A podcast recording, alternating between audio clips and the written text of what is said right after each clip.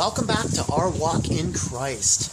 So today I actually want to spend some time talking about contradictions um, in scriptures and things, uh, because there, you know there's there's one guy, and, and this is this is for you. I think you know who you are, uh, who's always sending me things like, um, you know, how do you delineate this contradiction? And and the last one he said is is you know why is it in in uh, Second Samuel it says that that that God stirred David's heart and in Chronicles, it said Satan stirred David's heart, and you know, is God and Satan the same thing, and all this kind of stuff. And I addressed that comment directly, um, but I want to talk about that in in a broader sense because there are some things in in the scriptures which um, which can actually they seem on the surface to look like contradictions, but in reality they're not.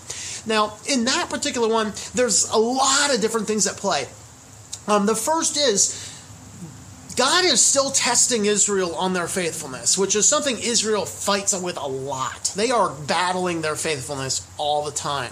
The second is the book, uh, the, the books of Samuel and the books of Chronicles were written for completely different purposes in completely different time frames in in Samuel, it was a chronology, the history of the kings at the time they were being written, versus Chronicles was written by prophets much later after the exile to show why the Israelites were sent into exile. So we have to keep that in mind that that these are books that they have a deep degree of consistency, even though they were written so far apart, and that's part of the unity of Scripture. So let's deal with that one real quick. Um, in the in the Second Samuel uh, section it says that God stirred uh, God stirred against Israel and and he made David to to take a census. Now this was a, a, an element of pride because the previous king Saul was a deeply prideful man. He started extremely humble and then he saw as he was king he saw the pride coming back. It's like I am the king, I am proud, I am who I am, and that's all there is. And he ended up falling to pride, which was the same sin as Satan. Okay, and then in the light of all of that, uh, in light of all of that, then uh, the second chronicle or the the first chronicles verse it says that that Satan stirred against David and tempted him. So what you have to understand to see that these are consistent with one another is go back and look in the book of Job, where we see this cosmic spiritual interplay between God and Satan, and Job happens to be the target. Satan's like, I'm just looking for someone to tempt God because, you know, oh, I'm perfect in all I do. And God's like, Have you looked at my servant Job? Well, Job was a righteous man, and God says Job is a righteous man to him. He says, Well, of course he's righteous. You put a hedge around him, you're protecting him. So God says, Fine, take what he has, but you can't touch him. So he takes everything, and Job still is praising God. Okay? And then it goes on, and and Satan comes back again and says, "Well, yeah, but you didn't let me hurt him." He says, "Fine, you can hurt him, just don't kill him." And then what goes on is this entire thing, and the whole book of Job was a lot of deep philosophy at the time, a lot of questioning why bad things happen. But the reality is, in that case, is bad things happen because there's this spiritual cosmic play going on around him.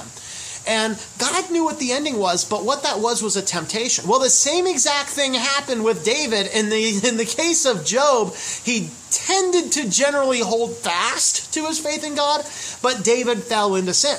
And that's the same kind of interplay that's going on. And that's why it's God and Satan at the same time, because Satan is not allowed or permitted to do anything that God doesn't allow. And so you have this type of interplay. Now, if you take it exactly as the English translation you're doing, it looks like a contradiction. But to understand the whole of Scripture as a, as a total, there's no contradiction at all. Okay? You can come into this, a lot of the same arguments if you look at the Gospels very closely.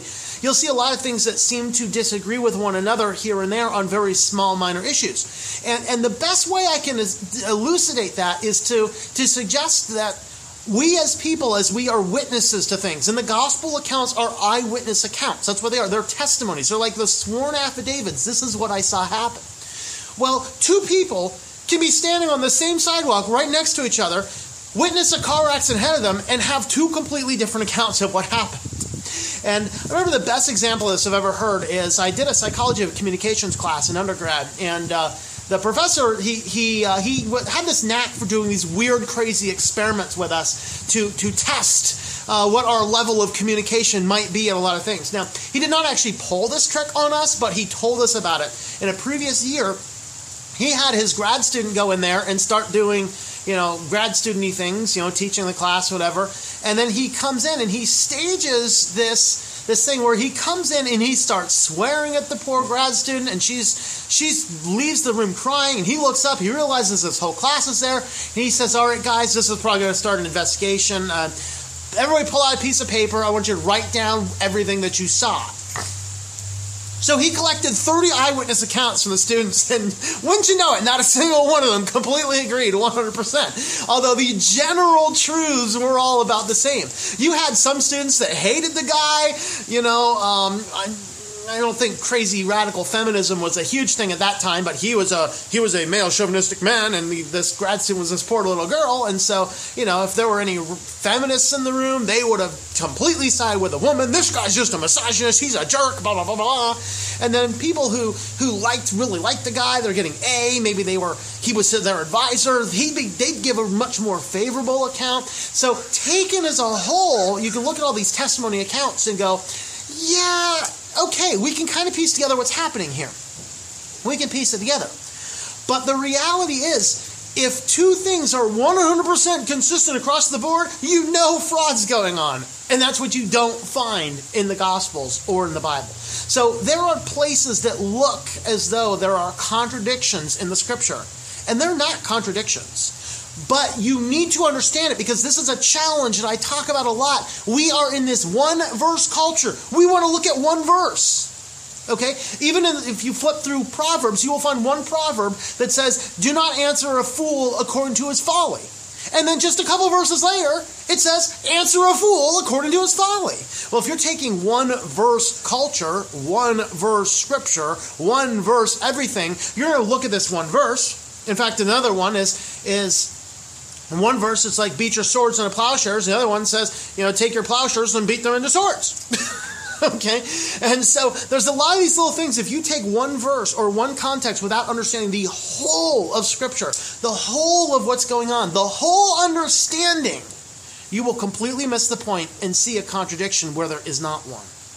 And that's the danger, what we have in American Christianity, particularly, and I'd probably say Western Christianity as, as, as a whole is that we do not disciple people. We get so caught up in numbers. How many people raise their hands? How many people? Ah.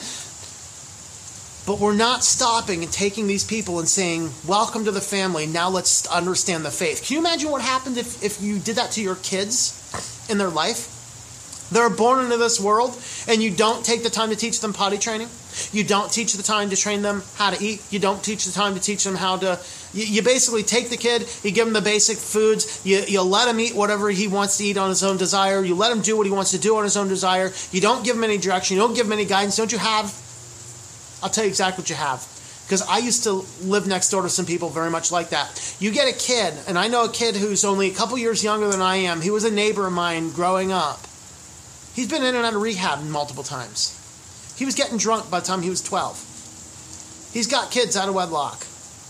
He's following his own life and his own path. And when we have this problem in this church where we're not training and we're not teaching and we're not discipling, we're not understanding who God is, we're not understanding the whole of this new Christian faith. We are failing to count the cost. And that's exactly what Jesus told us to do, is to count the cost.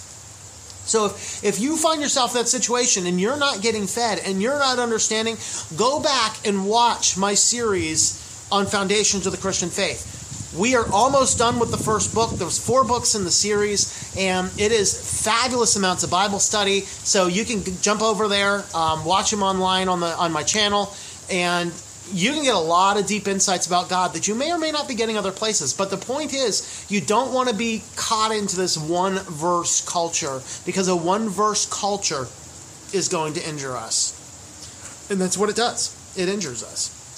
Thank you for tuning in. Our Walk in Christ podcast is a listener supported presentation. For more information about how you can help, check out ourwalkinchrist.com forward slash support or our Patreon page at patreon.com forward slash Tom M. That's T O M M. Digital and paperback books are available on several online bookstores or at our website. Once again, the website is ourwalkinchrist.com.